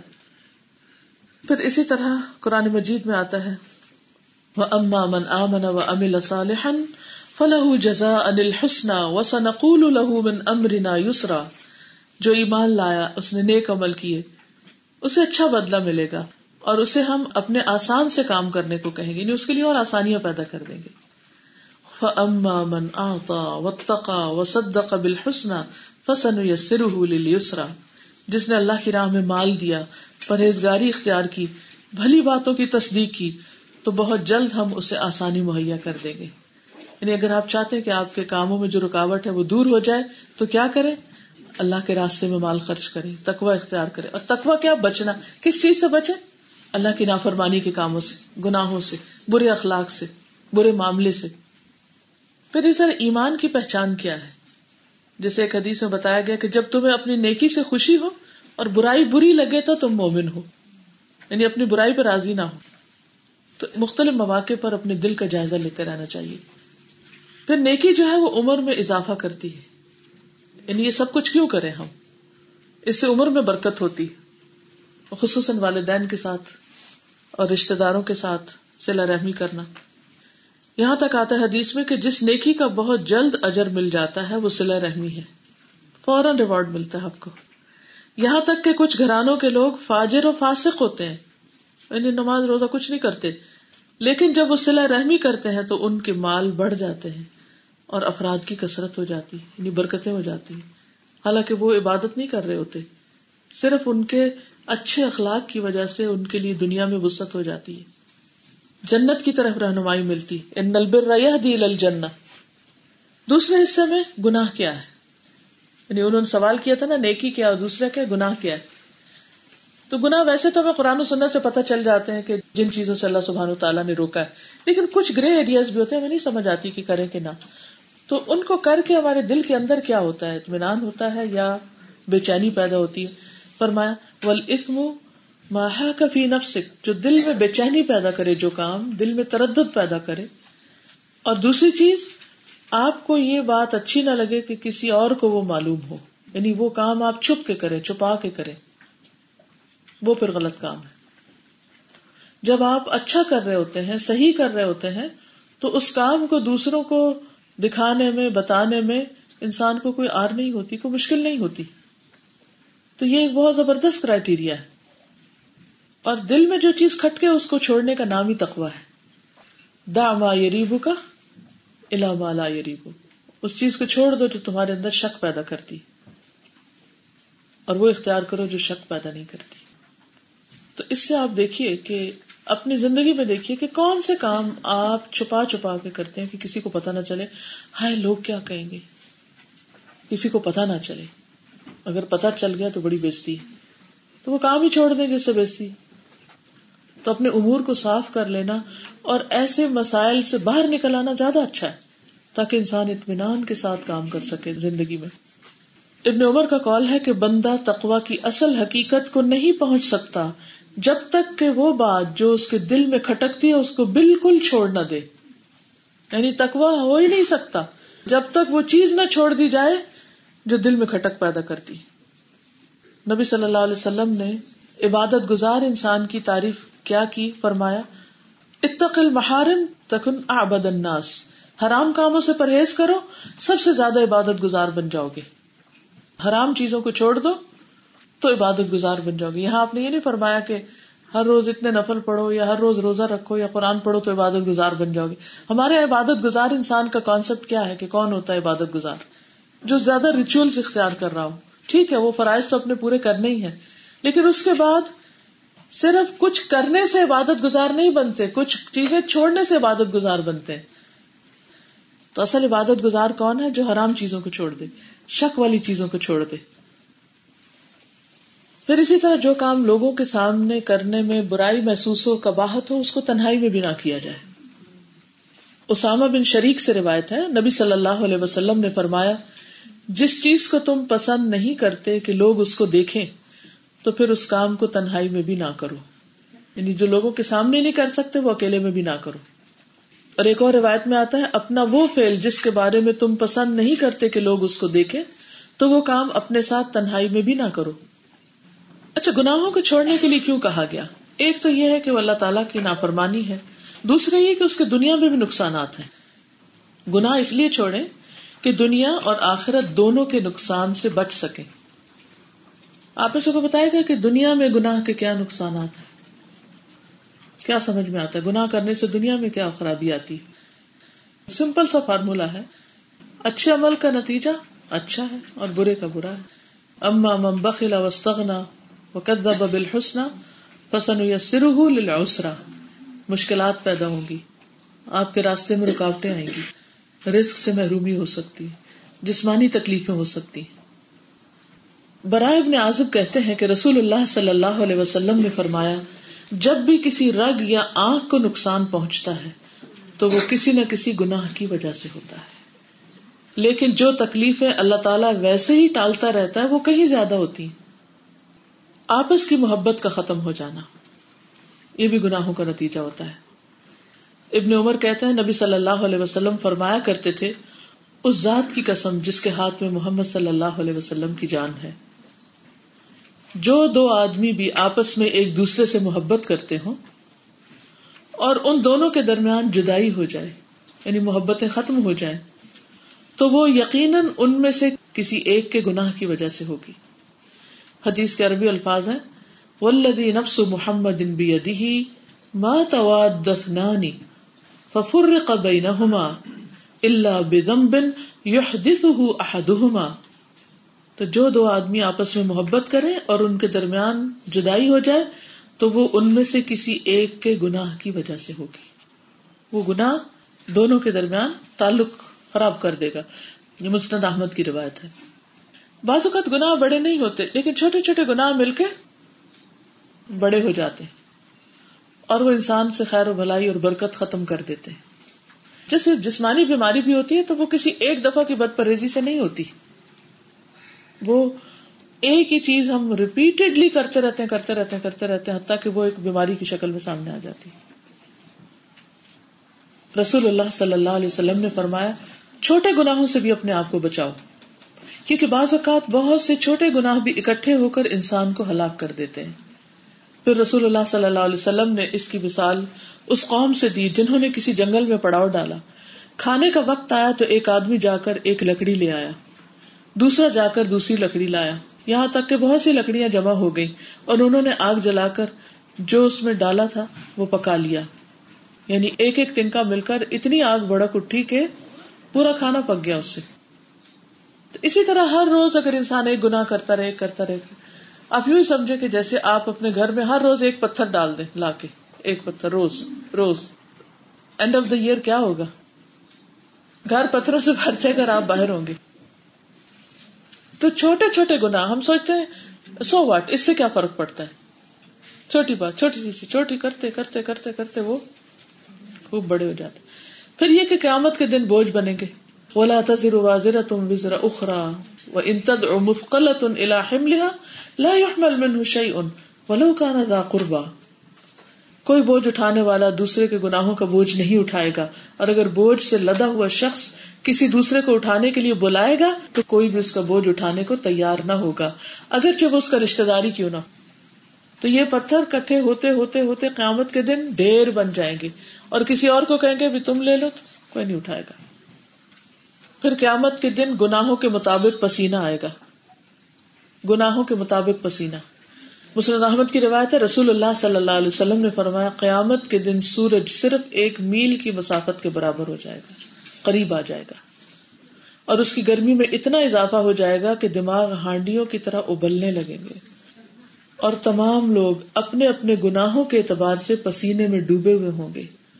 چنانچہ کسی کا پسینہ اس کے ٹخنوں تک ہوگا، کسی کا پنڈلی تک، کسی کا جسم کے درمیان تک، کسی کے منہ میں پسینے کی لگام ہوگی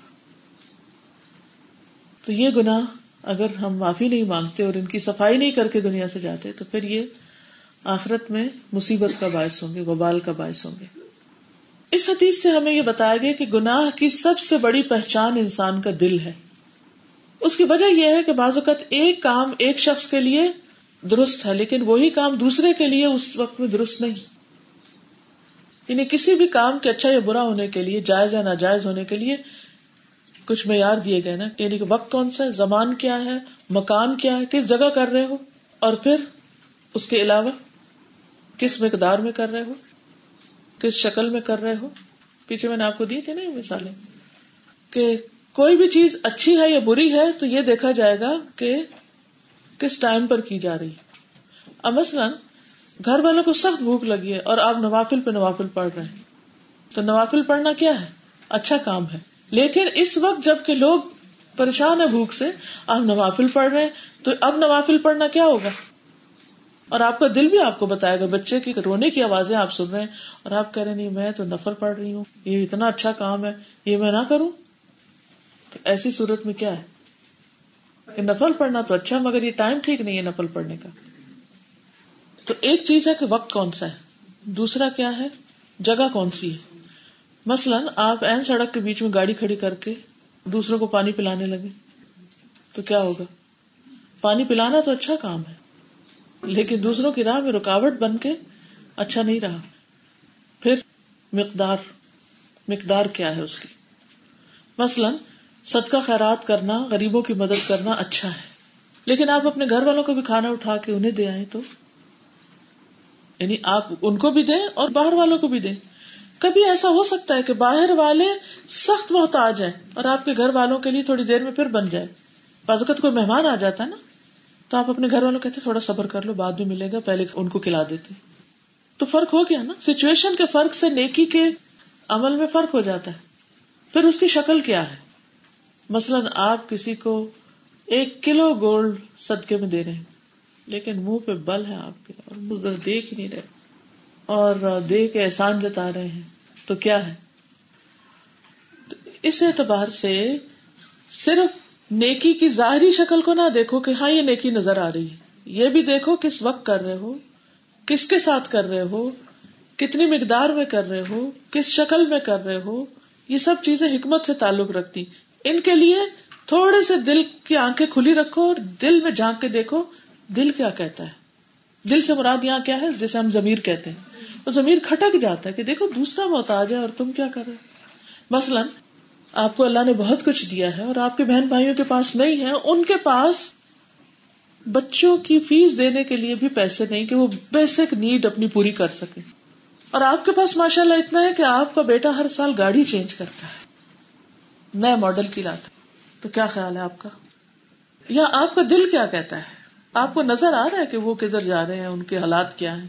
اور آپ کو نظر آ رہا ہے آپ کے اپنے گھر میں کیا ہو رہا ہے؟ جو ہی آپ کا بیٹا ماڈل چینج کر کے لائے گا تو آپ کا دل بہت خوش ہوگا۔ کیا آپ کو نظر نہیں آئے گا کہ دوسری طرف کس چیز کی ضرورت ہے؟ گاڑی تو ایک ضرورت ہے نا۔ ٹھیک ہے اسٹیٹس سمبل بھی ہوتی ہے، لیکن اس سے پہلے ضروریات اپنی بھی اور دوسروں کی بھی سامنے رکھ کے دیکھیں۔ تو بعض اوقات انسان اپنی ضرورت کو، اپنی چاہت کو پیچھے کر دیتا ہے اور دوسرے کی ضرورت کو پوری کر دیتا ہے۔ کل آپ نے سنا تھا نا کہ آپ نے فرمایا، میرے لیے اپنے بھائی کی حاجت پوری کرنے کے لیے اس کے ساتھ جانا اس مسجد نبی میں ایک مہینے کے اعتکاب سے زیادہ بہتر ہے۔ کیوں؟ اس لیے کہ اس وقت وہ پریشان ہے۔ تو مجھے اس وقت اس کو دیکھنا ہے، کیونکہ شاید ابن عباس ہی تھے، تو وہ اعتکاف میں تھے مسجد میں، تو کوئی باہر سے شخص آیا تو اس نے اپنی پریشانی کا ذکر کیا۔ تو وہ اس کے ساتھ چل دی کہ چلو میں تمہارے ساتھ چلتا۔ تو انہوں نے کہا کہ آپ تو اعتکاف میں نے کہا کہ میں نے نبی صلی اللہ علیہ وسلم سے سنا ہے کہ ایک مہینے کے اعتکاف سے بہتر ہے کسی کی مصیبت میں اس کے ساتھ جانا۔ اب اعتکاف کرنا بہت بڑی نیکی لیکن اس وقت اگر کسی شخص کے اوپر ایسی مصیبت آ گئی ہے کہ آپ کے پاس حل ہے، تو آپ اٹھیے، چھوڑیے اعتکاف اور جا کے اس کا مسئلہ حل کیجیے۔ تو نیکی صرف چند ڈبے بنا کے ان کے اندر رنگ بھرنے کا نام نہیں ہے، بلکہ یہ بھی دیکھنا ہوگا کہ کس وقت کیا چیز کرنی ہے اور اس کے لیے ہر وقت مفتی بھی آپ کے ساتھ نہیں ہو سکتے۔ آپ کو اپنے دل سے، اپنے ضمیر سے، ایمانداری اور سچائی کے ساتھ پوچھنا چاہیے کہ اس وقت مجھے کیا کرنا چاہیے۔ جب آپ اپنے دل کی آواز پر لبیک کہیں گے، نفس پہ نہیں، خواہشات پہ نہیں، ضمیر پہ، فرق ہے ان میں۔ کیونکہ دونوں ہی چیزیں اندر ساتھ ساتھ ہی ہیں، وہ بھی بڑی فائن لائن ہوتی ہے۔ الحمہ فجورا و تقوا ساتھ ایک ہی جگہ رہتے ہیں وہ۔ تو اس وقت پھر آپ کو فیصلہ کرنے میں مشکل بھی بازوقت ہوتی ہے۔ دل چاہتا یہ کر لیں، ضمیر کہتا وہ کر لیں۔ پھر آپ دل کو پیچھے کر کے ضمیر کی آواز یعنی دل سے مراد خواہش یہاں، خواہش کو پیچھے چھوڑ کے ضمیر کی آواز پہ لب بیک کر کے اپنا کام کر لیتے ہیں۔ تو اس پر آپ کو جو اطمینان نصیب ہوتا ہے، یہی اطمینان دراصل نیکی ہے۔ ورنہ بعض اوقات بڑی بڑی نیکیاں کر کے بھی آپ کو اطمینان نہیں ہوتا، چین نہیں آتا۔ یو آر آلویز ابھی کچھ اور تلاش کر رہے ہوتے ہیں کہ دل نہیں ٹھکا، دل کو چین نہیں آیا، راضی نہیں ہے دل۔ تو کچھ لوگ ماشاء اللہ اس معاملے میں بہت آنےسٹ ہوتے ہیں، وہ اپنے اندر کی آواز کو سنتے ہیں۔ لیکن جس کا دل سلامتی والا ہوگا آنےسٹ ہوگا، تو اسی کے اندر ہی تردد ہوگا۔ جس کا دل سخت ہوگا اور جس کے اندر منافقت ہوگی اور دھوکا ہوگا، تو وہ تو پھر اس کو اسی طرف لے جائے گا۔ تو یہ ضابطہ اور قاعدہ مومن کے لیے، منافق کے لیے نہیں ہے۔ منافق اس وقت اپنے مطلب اور فائدے کی چیز سوچے گا۔ وہ اس وقت یہ نہیں دیکھے گا کہ دین کا فائدہ کس میں ہے، وہ اس وقت یہ نہیں دیکھے گا کہ میری آخرت کا فائدہ کس میں، کیونکہ منافق تو آخرت پر ایمان ہی نہیں رکھتا، وہ آخرت کا فائدہ کیوں سوچے گا؟ تو مومن وہ ہے جو دل میں کھٹک پیدا کرنے والی چیز کو چھوڑ دے۔ کیونکہ نبی صلی اللہ علیہ وسلم نے فرمایا ماں ان کا رقلب کا فدا جو چیز تمہارا دل ناپسند کرے اسے چھوڑ دو۔ پھر اسی طرح جو فاسق ہوتا ہے، نافرمان ہوتا ہے، وہ ڈٹائی کے ساتھ گناہوں کا اظہار کرتا ہے، اعلان کرتا ہے۔ یعنی ایک ہوتا ہے دل میں برا سمجھنا اور ایک ہوتا ہے دل میں بھی برا نہ سمجھنا اور ظاہر میں بھی برا نہ سمجھنا اس کو۔ یہ اور بڑی خرابی ہے۔ رسول اللہ صلی اللہ علیہ وسلم نے فرمایا، میری تمام امت کو معاف کر دیا جائے گا، سوائے گناہوں کو کھلم کھلا کرنے والوں کے اوپنلی کرنے والوں کے۔ ان میں سے ایک شخص وہ بھی ہے کہ ایک شخص نے رات کو کوئی گناہ کیا، اللہ نے اس کو چھپا دیا۔ صبح ہو کر وہ خود ہی کہ میں نے کل رات فلاں اور فلاں برا کام کیا تھا۔ تو وہ اللہ کے ڈالے ہوئے پردے کو خود کھول رہا ہے۔ پھر یہ کہ مومن اپنے گناہوں کو ایسے دیکھتا ہے جیسے پہاڑ کے نیچے بیٹھا ہو تو ابھی گر جائے گا۔ یعنی پہاڑ اس پہ آ گرے گا۔ جب کوئی فاسق گناہوں کو کیسے دیکھتا ہے؟ جیسے ناک پہ مکھی بیٹھی ہوئی ہو اور اس نے ہاتھ کے اشارے سے اسے اڑا دیا۔ ڈزن میٹر کچھ نہیں پتا۔ بڑا بڑا گنا کر کے انسان کے سو واٹ کیا ہوا؟ ابن مسعود کہتے ہیں کہ وہ شخص ہلاک ہوا جس کا دل نیکی کو نیکی اور برائی کو برائی نہ سمجھے یعنی دل ہی دھوکا دے رہا ہے اس کو۔ اسی طرح بعض لوگ ڈٹائی کے ساتھ حرام کام کرتے ہیں، غلط کام کرتے ہیں، ان کو بتایا بھی جائے تو وہ اس کی جسٹیفیکیشن دینے لگتے ہیں۔ تو اب اگر ہم یہ چاہتے ہیں کہ ہمارا دل ہمیں گواہی دے اور بتائے تو سب سے پہلے ہمیں اپنا ایمان مضبوط کرنا چاہیے، جیسے شروع میں بھی بات ہوئی تھی۔ قرآن مجید میں آتا ہے وہ میں قلبہ جو اللہ پر ایمان لائے گا، اللہ اس کے دل کو راہ دکھا دے گا، اس کو خود ہی سجا دے گا کہ وچ وے ٹو گو کہاں جاؤ، کس طرف کرو، اب کیا کرو۔ پھر قرآن مجید کی تلاوت اور تدبر مسلسل، کیونکہ قرآن شفا ہے۔ دلوں کی بیماریاں، خرابیاں دور کرتا رہتا ہے، دھوتا رہتا ہے۔ یا الناس قد جاءتکم موعظۃ من ربکم وشفاء لما فی الصدور۔ لوگوں تمہارے پاس تمہارے رب کی طرف سے نصیحت آ چکی ہے۔ یہ دلوں کے امراض کی شفا ہے، شفا الما صدور تو اگر دل کچھ صحیح الارم نہیں دے رہا، صحیح انڈیکیشن نہیں دے رہا، تو مطلب یہ ہے کہ دل بیمار ہے۔ اگر ہر وقت کنفیوژن ہی رہتی ہے یہ کرے یا وہ، تو پہلے دل کا علاج کر لیں پھر اس سے پوچھے کہ اب کیا کروں۔ کیونکہ قرآن دلوں کے امراض کی شفا اور مومنوں کے لیے ہدایت اور رحمت ہے۔ پھر گناہوں سے بچتے رہنا، کیونکہ گناہ دل پہ غالب آ جاتے ہیں۔ حدیث میں آتا ہے الفم حواز القلوب۔ گناہ دلوں پہ غلبہ پا لیتے پھر وہ جو اس دل کو کنٹرول کر لیتے تو اس کے اندر سے نیکی اور برائی کی پہچان ہی ختم ہو جاتی ہے۔ گناہوں سے توبہ بھی ضروری، کیونکہ گناہ ایک کرتا ہے انسان تو دل پہ سیاہ دبا آ جاتا ہے۔ اگر توبہ کر لیتا ہے تو دل پھر صاف ہو جاتا ہے۔ اگر توبہ نہیں کرتا تو کیا ہوتا ہے؟ وہ کالک بڑھتی جاتی بڑھتی جاتی ہے کہ اس میں سے کچھ بھی نظر نہیں آتا، نہ اچھائی کی پہچان، نہ برائی کی۔ تو یہی ہے نا جو قرآن مجید میں آتا ہے کل بل رونا اللہ قلوب ماں کانو یکسبون۔ ان کی کمائیوں کے بدلے ان کے دل سے ہو گئے۔ پھر فتنوں سے بچتے رہنا۔ لڑائی، جھگڑے، فتنے، فساد سے الگ رہنا۔ پھر دنیا کی محبت سے بچنا۔ نبی صلی اللہ علیہ وسلم نے فرمایا، یقیناً تم پر دنیا برسات دی جائے گی۔ یہاں تک کہ تم میں سے کسی ایک کے دل کو کوئی چیز ٹیڑھا نہ کرے گی، مگر دنیا کی مزید طلب، دنیا کی محبت اور دنیا میں ہی سب کچھ حاصل کرنے کا شوق۔ پھر دل کو اخلاقی برائیوں سے پاک کرنا۔ آپ سے پوچھا گیا، لوگوں میں سب سے افضل کون ہے؟ نبی صلی اللہ علیہ وسلم نے فرمایا، صاف دل والا، زبان کا سچا۔ لوگوں نے کہا، زبان کے سچے کا تم جانتے صاف دل کون ہے؟ فرمایا، پرہیزگار، پاک صاف جس کے دل میں نہ گناہ ہو، نہ بغاوت، نہ خیانت، نہ حسد۔ سب سے افضل وہ شخص ہے، جس کے دل میں نہ بغاوت، نہ خیانت، نہ حسد۔ اس کا مطلب کیا کہ جب کسی کو کوئی اچھائی ملے تو وہ خوش ہو کہ شکر ہے، اس کو بھی اچھا ملا۔ وہ دوسروں کو اپنے سے آگے کرنے والا۔ ہو پھر زبان کی اصلاح، کیونکہ کسی کا ایمان درست نہیں ہوتا جب تک کہ دل درست نہ ہو۔ اور دل درست نہیں ہوتا جب تک زبان درست نہ ہو۔ بہت زیادہ ہنسنے سے پرہیز کرنا چاہیے، کیونکہ وہ دلوں کو مردہ کرتا ہے۔ کثرت سے ذکر کرنا چاہیے، کیونکہ وہ دلوں کو زندہ کرتا ہے۔ کثرت سے استغفار کرنا چاہیے، کیونکہ دلوں کے اوپر جو میل یا پردہ آ جاتا ہے، اس کو دور کرتا ہے۔ پھر دل کی سلامتی کے لیے دعائیں کرنی چاہیے۔ اللہ جعل فی قلبی نورا۔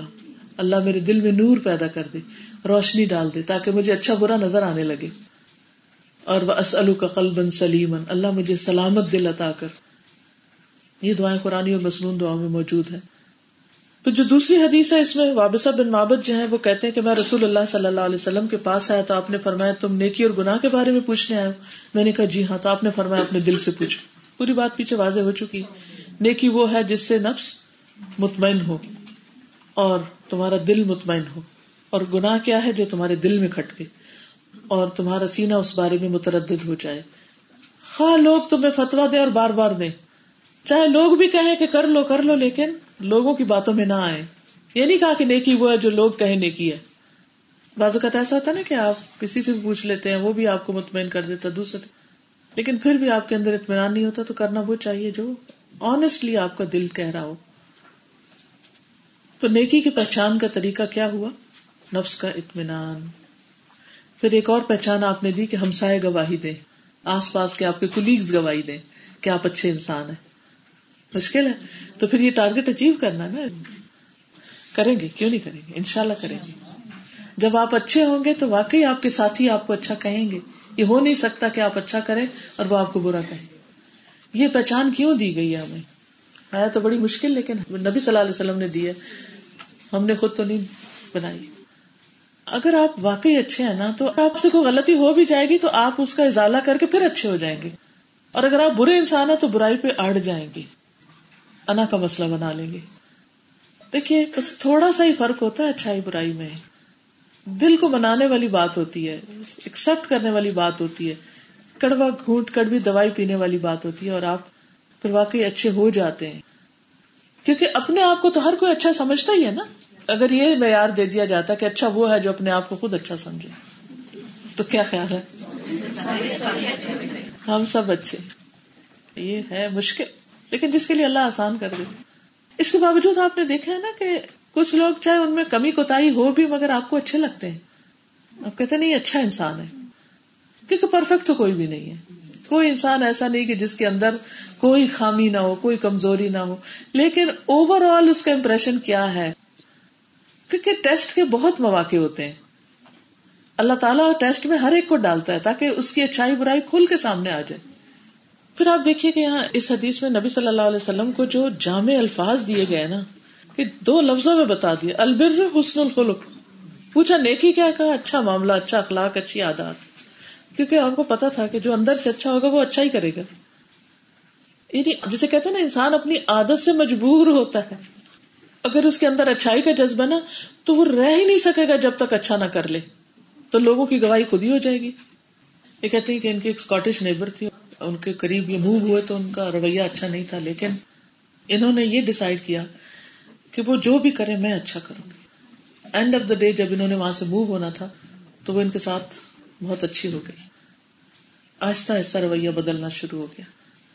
چھوٹی چھوٹی نیکیاں، جیسے ہم نے پڑھا نا، چھوٹے چھوٹے گنا وہ اتنے بڑے ہو جائیں گے تو اسی طرح چھوٹی چھوٹی نیکیاں بلڈ اپ ہوتی رہتی ہے نا، اور آپ کو پورا امیج بنا دیتی ہیں کہ آپ ہیں کون۔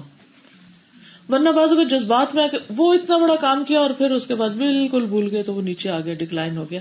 یہ کسی کو اچھا نہیں ثابت کرتا۔ کیونکہ رکاوٹیں بہت آتی ہیں نا اور رکاوٹوں کے باوجود اچھا رہنے سے ہی آپ کا امیج اچھا ہوتا ہے۔ تو ہمیں اس رستے کو چھوڑنا نہیں۔ اور عادات وہی ہوتی ہے نا جو آپ کے اپنے اندر ایک مستقل آپ کے رویے کا حصہ ہوتی ہیں۔ آپ کی وہ جڑ، جیسے شروع میں درخت کی مثال دی گئی تھی کہ ایک واز میں رکھے ہوئے پھول اور ایک درخت پہ لگے ہوئے پھولوں میں فرق ہوتا ہے۔ درخت پہ لگے ہوئے پھول بار بار آتے ہیں۔ واز کے پھول بس ایک ہی دفعہ کے ہوتے ہیں۔ اس میں یہ ہے کہ انسان کو مستقل مزاجی کے ساتھ اپنے لیے کچھ اصول طے کرنے ہیں کہ کوئی اچھا کرے تب بھی اچھا کرنا ہے، کوئی برا کرے تب بھی اچھا کرنا ہے۔ اور ہمیں اچھائی میں پہل کرنی ہے، ہم نے آگے بڑھنا ہے۔ اب اس کا ایک اور چیز ہے کہ جب ہم اچھی اچھی باتیں کرتے ہیں تو بعض اوقات یہ سوال پیدا ہوتا ہے کہ جب بچے حد درجے کی بدتمیزی کرے تو کیا ان کو ڈسپلن نہیں کیا جا سکتا؟ یا کوئی ہمارے اوپر ظلم ڈھاتا رہے تو کیا ہم اس کو روک نہیں سکتے؟ کیا ہم اس کو جواب نہیں دیں گے؟ پھر آپ دیکھیے کہ وہی اصول یاد کر لیجیے کہ زمان، مکان، موقع، طریقہ کیا ہے۔ تو آپ کو انشاءاللہ اس سے گائیڈنس مل جائے گی۔ کس وقت بچے کو ڈانٹنا ہے، کس وقت نہیں؟ اسے سب کے سامنے نہیں کرنا۔ اس کو بٹھا کے آرام سے بات کرنی ہے، اس کو روکنا ہے ڈسپلن کرنا ہے۔ نبی صلی اللہ علیہ وسلم سختی بھی کرتے تھے بعض مواقع پر، لیکن آپ نے اپنی ذات کے لیے کبھی انتقام نہیں لیا۔ خرابی وہاں ہوتی ہے جب ہم اپنے فرسٹریشن نکال رہے ہوتے ہیں۔ بچے کی اصلاح نہیں کر رہے ہوتے، اپنی فرسٹریشن دور کر رہے تھے چیخ چلا کے۔ یہ خرابی ہے۔ لیکن اگر آپ خود ٹھنڈے ہیں کول مائنڈیڈ ہیں، اور بچے کو آپ فرملی بتا رہے ہیں کہ یہ غلط ہے، یہاں زیرو ٹالرنس ہوگی، یہ یہ نہیں چلے گا۔ لیکن آپ کا لہجہ، آپ کا انداز، آپ کا رویہ مثبت ہے۔ تو اس کو بھی سمجھ آ جائے گی۔ لیکن ہم بات اتنی سے بتا رہے ہیں اور اتنا اوور ریئیکٹ کر رہے ہیں تو وہ تو جھاگ میں ہی سب چلا جائے گا۔ اصل بات تو کہیں نظر ہی نہیں آئے گی کہ ہم کر کیوں رہے ہیں۔ اس بات کی مجھے اس وقت سمجھ آئی تھی کہ جب ایک دفعہ میں نے اپنی ایک بیٹی کو بہت غصے میں بات کی تو اس نے آگے سے غصہ نہیں کیا اور میں جب غصہ کر چکی تو مجھ سے پوچھتی کہ مجھے وہی سمجھ نہیں آئی، آپ نے کیوں ڈانٹا مجھے؟ تو اس دن کے بعد میں ہمیشہ رک کے سوچتی ہوں کہ جہاں غصہ کرنا ہے وہاں کیا دوسرے کو سمجھ بھی آئے گی کہ میں نے کیوں کیا؟ اگر دوسرے کو نہیں پتا چلا تو وہ تو مقصد حل ہی نہیں ہوا۔ پھر ہم نے ڈسپلن کے لیے تو نہیں غصہ کیا۔ ہم نے تو اپنے غصے کو نکالنے کے لیے کیا۔ پھر اسی طرح یہ ہے کہ کھٹک والی چیزیں چھوڑنا، پھر ڈٹائی سے غلط کام نہیں کرنا، بلکہ اس سے باز آ جانا۔ پھر اس حدیث سے یہ بھی پتا چلتا ہے کہ نبی صلی اللہ علیہ وسلم نے مختصر لیکن ایسے جواب دیے جس سے سوالی کو سکون آ گیا، اطمینان ہو گیا۔ پھر یہ ہے کہ اگر کبھی دل میں تردد ہو تو آپ دوسروں سے بھی بات پوچھ سکتے ہیں، دوسروں سے بھی مشورہ کر سکتے ہیں، لیکن صرف مشورے نہیں کرتے رہنا چاہیے، کام بھی کرنا چاہیے، کیونکہ بعض اوقات ایک کام ہمیں سمجھ نہیں آتی ٹھیک ہے یا نہیں، غلط ہے یا درست ہے۔ تو ہم اسی میں انڈیسائسو ہو کر کچھ بھی نہیں کرتے۔ تو انسان کو جو بہتر پہلو نظر آئے، اس کو اختیار کر لینا چاہیے۔ حدیث کو آخر میں دوبارہ سن لیجیے البر حسن الخلق. عن النواس بن سمعان رضي الله عنه عن النبي صلى الله عليه وسلم قال البر حسن الخلق والإثم ما حاك في نفسك وكرهت أن يطلع عليه الناس. وعن وابضة بن معبد رضي الله عنه قال، أتيت رسول الله صلى الله عليه وسلم فقال، جئت تسأل عن البر؟ قلت نعم.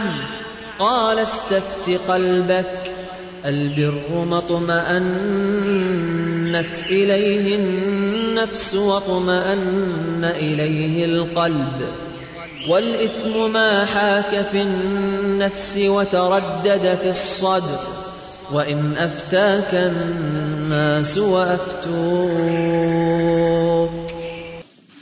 جزاکم اللہ خیرا سبحانک اللہم و بحمدک اشہد ان لا الہ الا انت، استغفرک و اتوب الیک. السلام علیکم و رحمۃ اللہ وبرکاتہ.